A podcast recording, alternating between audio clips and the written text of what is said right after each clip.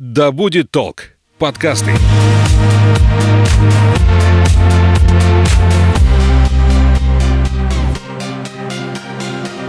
Всем привет, меня зовут Светлана Подберезня, и это подкаст «Ой, страшно». Здесь мы обсуждаем страхи и фобии, которые одолевают человечество в 21 веке. Все истории подлинные, а героем подкаста может оказаться ваш коллега, сосед и даже вы сами.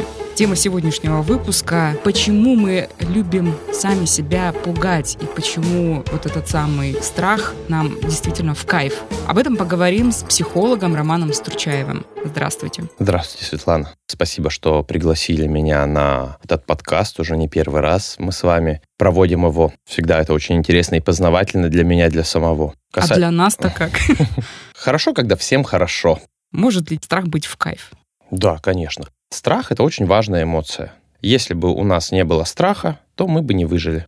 Один из, э, мне кажется, хрестоматийных примеров, что человек, который не испытывает тревоги, не испытывает страха, а преобладает, например, интерес, то он только видит что-то в кустах шелестит. И он такой, пойду-ка посмотрю, что там. Раз его сожрали, да? Я понимаю, что сейчас не так, но не так давно по меркам существования человечества это было именно так. И в этом плане страх очень важен для нас, он оберегает нашу жизнь. Именно благодаря страху мы способны создавать вокруг себя безопасные условия. Ну, это такой инстинкт самосохранения. Говорят про бесстрашных, да, что у него вообще его нет. Да, да, да, да, абсолютно верно. Но у нас есть страх и за себя, и у нас есть страх за близких, в том числе. То есть это не только самосохранение, но и сохранение вида, если по очень простому, по очень животному это объяснять. А человечески мы же, мы не только животные, да, мы биопсихосоциальные существа. То есть для нас очень важно общение, другие люди. Для нас очень важно наше самоопределение, самоосознание, самореализация.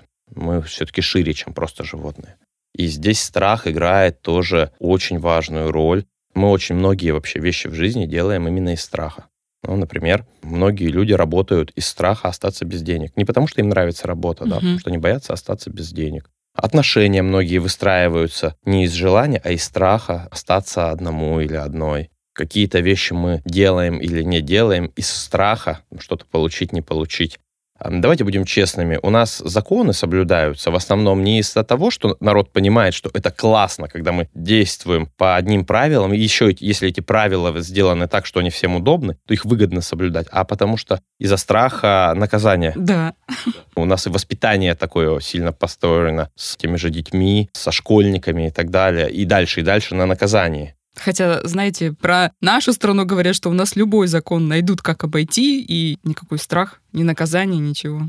Это, наверное, будет больше про политику, у нас не про это сейчас, да? Зачем пишутся законы, Ну, я к тому, что не всем можно напугать, и иногда мы эти страхи сами преодолеваем, даже знаем, ну что грозит наказание за это. Конечно. И это не только нашей страны касается, это да. общечеловеческая такая история. Если что-то нельзя, то очень интересно это попробовать сделать, преодолеть страх, получить вот этот опыт. Сейчас мы плавно как раз перейдем к теме, почему так важно нам себя пугать, именно делать те вещи, которые нас страшат. А Я почему думаю... действительно? Мы слишком спокойно стали жить по сравнению с нашими предками. На каждом шагу им буквально грозила опасность, и они могли умереть. Или что? Можно и так сказать, действительно стало меньше раздражителей.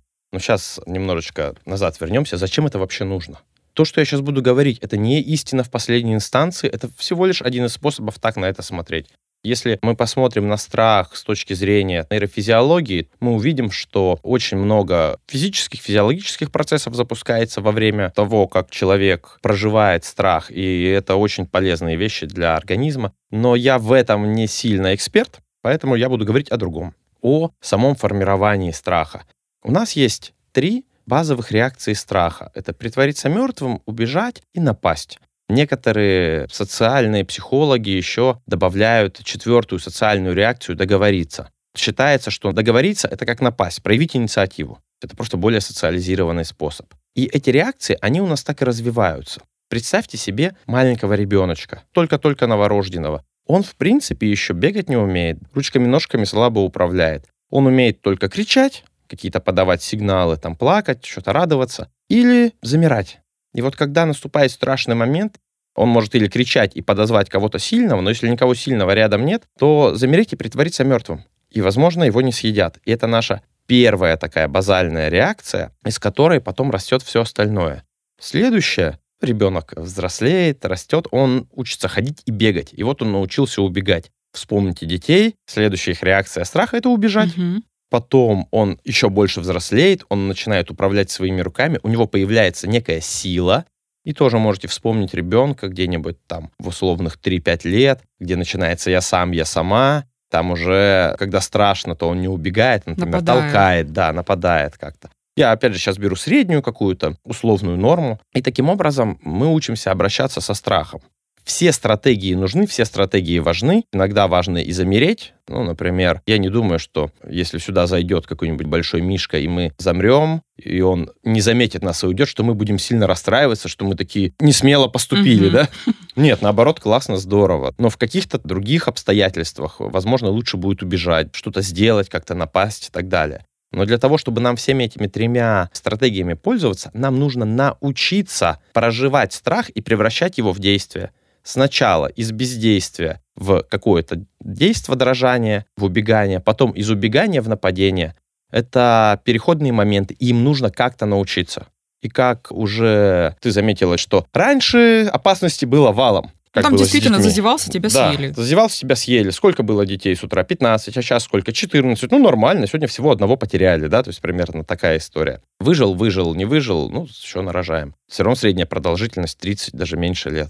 Сейчас у нас стало более спокойное общество, а потребность-то это никуда не делась. Поэтому для очень многих фильмы ужасов являются таким вот источником этого страха, да, какие-то хорроры и так далее. Люди прям любят и смакуют их, потому что они таким образом проживают страх, у них случается преодоление. Если кто-нибудь прыгал с парашютом, я, например, прыгал, я прекрасно помню этот дикий страх, что сейчас буквально 20 секунд, и ты мертвый. Мозг об этом знает, но тут парашют раскрывается, все хорошо становится, и к тому моменту, когда до земли тело долетает, уже такая радость от преодоления вот этого страха, потому что действительно все эти гормоны там, они выбрасываются, все это пережигается, сгорается. Когда происходит преодоление, появляется э, радость жизни. Представьте себе такую штуку. Вы встретили нас Мишка, да, сегодня? Мгм. Идете вы такие по дороге, в северных районах это сейчас частая штука, медведи идут к людям, потому что кушать нечего. И вы встретили Мишку. В этот момент сразу же в кровь выбрасывается адреналин, норадреналин, мочеполовая система опорожняется и выключается, она сейчас не нужна.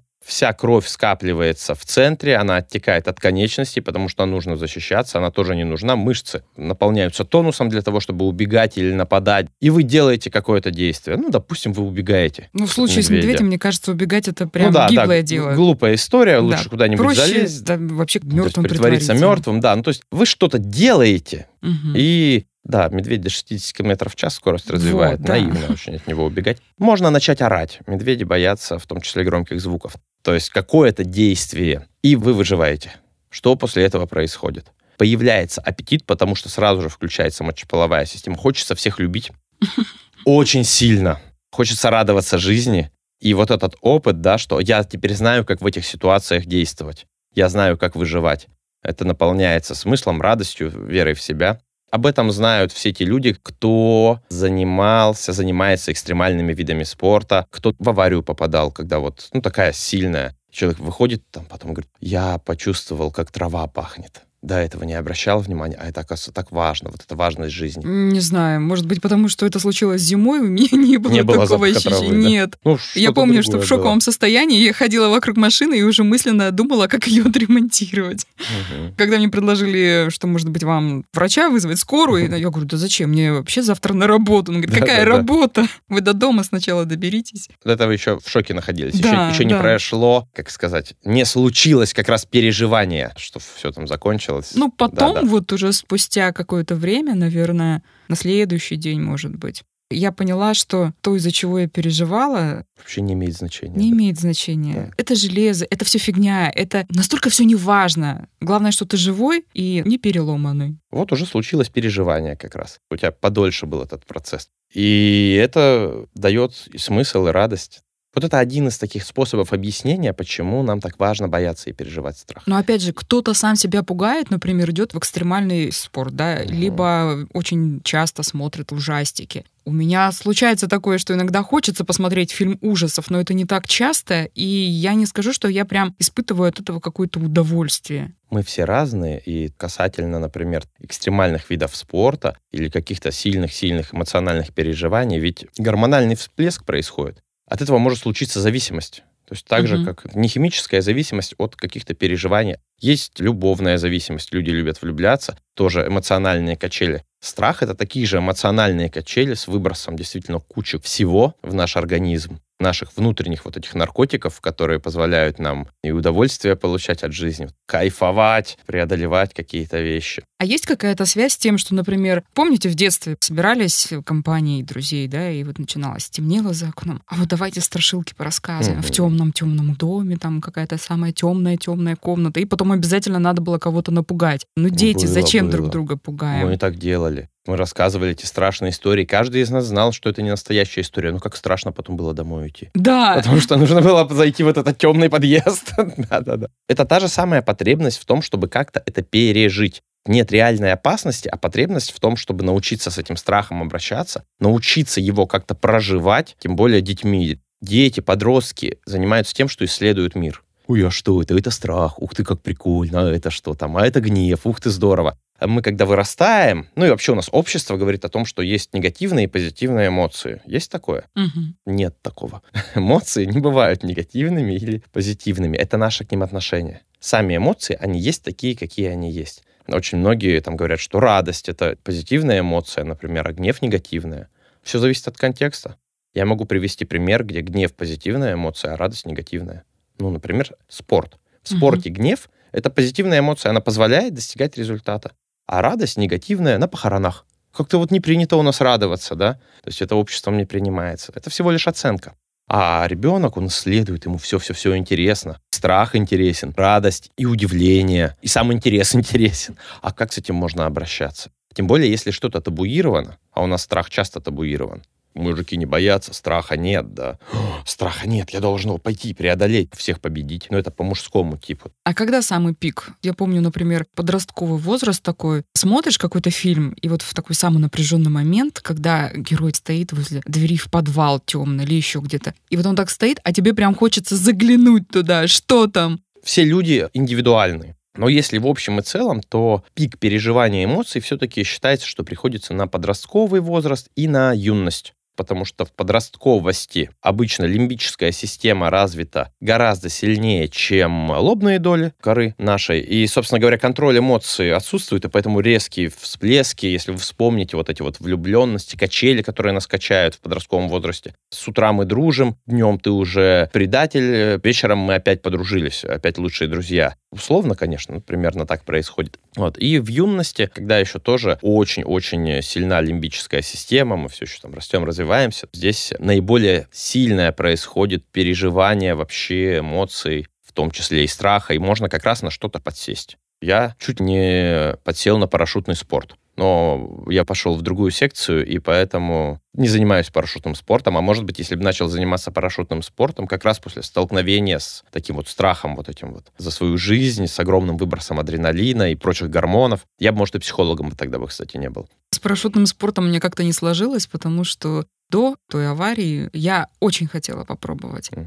Ну, не нашлось времени, может быть, не совсем готова была.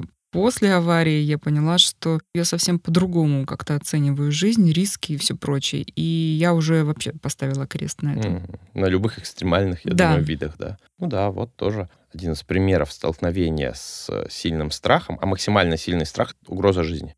Своя, либо очень близких людей, да, например, для родителей угроза жизни ребенку наиболее сильно переживается.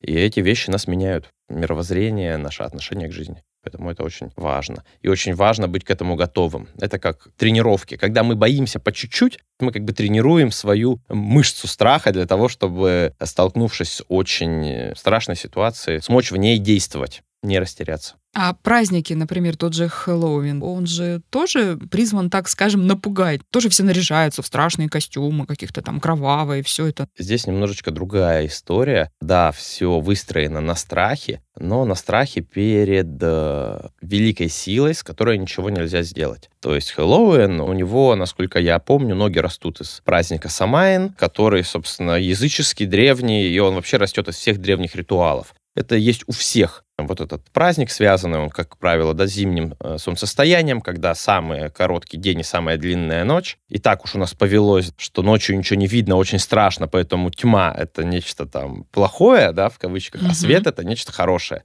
И, по сути, тьма берет верх в ночь зимнего солнцестояния, и потом происходит смена. Опять начинает день расти, опять начинает свет побеждать тьму. И поскольку очень такое вот религиозное, мистическое мышление развито у нас, у людей, и было развито и в древности, хотелось как-то защититься. А как можно защититься? Присвоив себе эту силу. Допустим, если я боюсь танк, то если у меня будет свой танк, то есть вот теперь у меня есть сила, да. Неважно, причем умею я им управлять, не умею. Да? У меня есть танк, уже хорошо, уже как-то поспокойнее. Так же, как с оружием, которое дома хранится, не чтобы из него стрелять, а чтобы было. Так же и здесь. То есть люди не способны справиться с особенностями жизни. Мы не способны управлять вспышками на солнце. Мы можем вот что угодно делать. Произойдет какая-то вспышка, и все, и нас как цивилизации может вообще не стать. И ничто не спасет, да. Все явления природные объяснялись через божественность для того, чтобы как-то стать ближе с богами. Смотрите, я одеваюсь, ваша же, я являюсь частью этого. Есть разные субкультуры. Например, в мое время была такая субкультура, как готы. Мы за руку со смертью здороваемся. На самом деле за этим стоит очень большой страх вот этой смерти, столкновения с этим, страх жизни. Как будто бы я избранный там, или избранная. Вот меня эта штука не коснется. Так и с Хэллоуином из страха того, чтобы не забрали духи, давайте я прикинусь, что я свой, угу. и буду делать, ну, надо же как-то там пугать и так далее, надо как-то же говорить, показывать, что я тоже злое существо, чтобы не забрали страх и вообще желание самим себя пугать. Кто больше этим пользуется? Женщины, мужчины? Тут скорее социальные вещи, как принято в обществе. Когда мы говорим женщины, мужчины, мы же говорим о ролях. И что значит пугать себя? Например, женщина может для нее что-то одно страшно, для мужчины что-то другое, даже по природе. Но я имею в виду жажда вот этого адреналина, который после, да, и вот ощущение какого-то кайфа, радости от того, что ты преодолел. Здесь нужно исследовать. Кайфажоры меня, кто больше? У меня данных таких нет. Может быть, такие исследования проводились, я не знаю. То, что я сейчас говорю, опять же, данных нет. А из личного опыта, да, одинаково. Это примерно как кто больше любит поесть, мужчина или женщина. Да все любят поесть. Угу. Просто у каждого свои блюда, да? Также и со страхом, просто у каждого свои страхи. Например, то, что одному страшно, не обязательно страшно другому. Кто-то до одури боится, я не знаю, пауков, да? Есть такие люди, но очень сильно. А кто-то вообще никак не боится. Кто-то боится там змей, кто-то не боится. С высотой то же самое. Кто-то боится высоты, кто-то не сильно боится высоты кто-то боится признаться в любви, а кто-то, наоборот, не боится это делать, и он это легко делает. Поэтому здесь все очень-очень разные. Вообще, насколько нам это нужно и важно бояться. сейчас бояться, да? Сейчас, если нет За порогом страха, там нет медведей, за нас порогом не нет сожрет. медведей, никто не сожрет. Но у нас за порогом есть автомобили, электрические розетки всякие. То есть просто страх переквалифицировался, ну, извините, он да, поменялся. Да, да, да, конечно. Вспомните, как сейчас тревожные мамы, да, Готовы ли выпустить ребенка погулять на улицу без присмотра в течение трех часов? Пяти-шестилетнего? Вряд ли, да? Наверное, потому что есть а очень в нашем много. детстве мы, а да, в нашем спокойно. детстве мы спокойно это делали, да, а сейчас нет уже. Поэтому в этом плане тоже остаться без страха, ну, это также гибельно для цивилизации. Неумение с этим страхом обращаться, скажем так. Мы не можем остаться без страха, это в нас заложено, это наша нервная система так устроена но может отсутствовать умение обращаться со страхом. И тогда любой страх будет приводить к оцепенению, к неадекватным действиям, которые не будут решать ситуацию, а будут ее только усугублять, к избеганию того, что пугает. Ну, например, нас всех страшит близость. И это сейчас очень хорошо видно в подростковом возрасте, когда очень большая изоляция из-за кибернетизации. Господи, какие слова-то вспомнила. В общем, сидят все за компьютерами, да, социальные сети и так далее. И очень мало живого общения. Ну, его становится меньше. И, соответственно, это один из способов убегать от близости, потому что есть страх близости. И неумение с этим страхом обращаться приводит к тому, что люди не умеют выстраивать отношения. А сталкиваясь с этим страхом, обращаясь с ним, даже получая отказы, умея страх этот переживать, мы способны идти к своим желаниям, к своим «хочу». То есть человек, который не способен обращаться со своим страхом, это человек, который не способен двигаться к своим желаниям.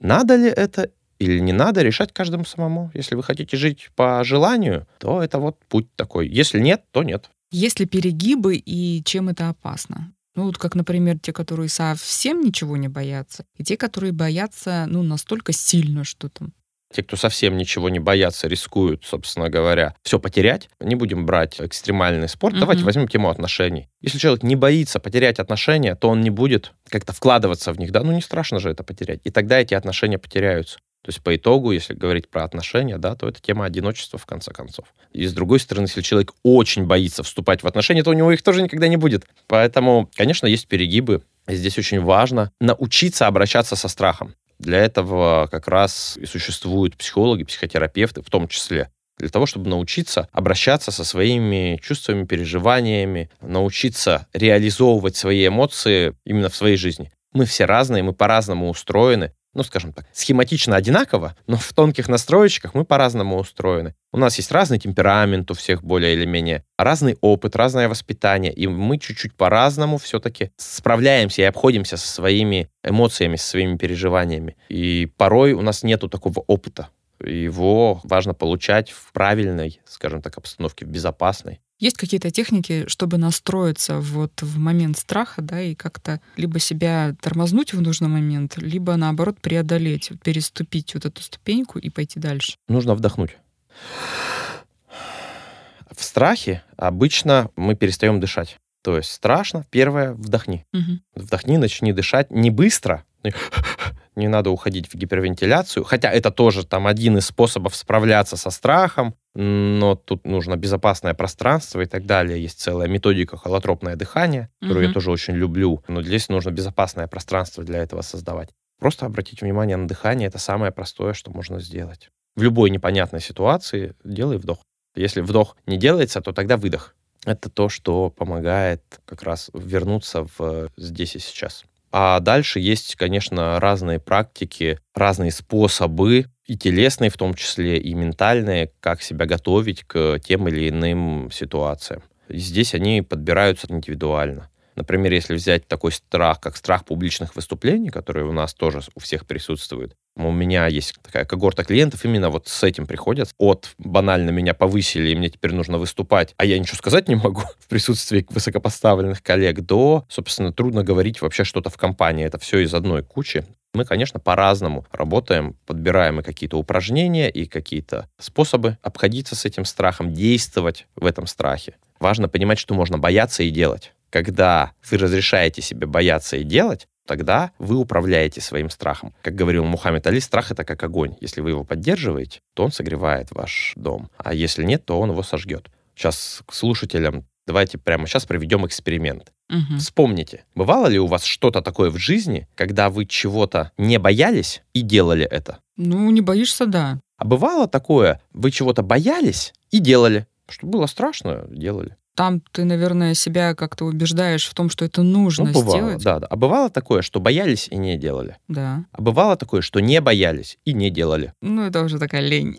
Ну да, да. Вот смотрите, получается, что есть делать, не делать и боюсь, не боюсь. Это вещи-то не связаны. Можно бояться и делать, можно бояться и не делать. Это выбор. Но если вы не в контакте со страхом, то страх делает выбор за вас. Угу. А когда мы говорим, о, я этого боюсь, я понимаю, что я этого боюсь, я теперь могу выбирать, делать, не делать, насколько там мой страх силен. Более того, а ведь когда у нас возникает страх, значит, есть какие-то риски, да, наверное, можно как-то подготовиться, когда мы разрешаем себе бояться. В этом большая польза страха в нашей жизни. Ну, страх не единственная эмоция. Кстати говоря, если какая-то эмоция не проживается, то она как бы накапливается и становится главенствующей. И люди, которые не проживают страх, их все пугает. Когда мы начинаем э, проживать страх, то за этим идут совершенно другие переживания, уже и радость, и удовольствие, восторг и так далее, и так далее. И гнев, конечно, очень часто, да, тоже очень прекрасная эмоция. А я напомню, у нас в гостях был психолог Роман Стручаев. Спасибо. Спасибо большое. Услышимся в следующих выпусках.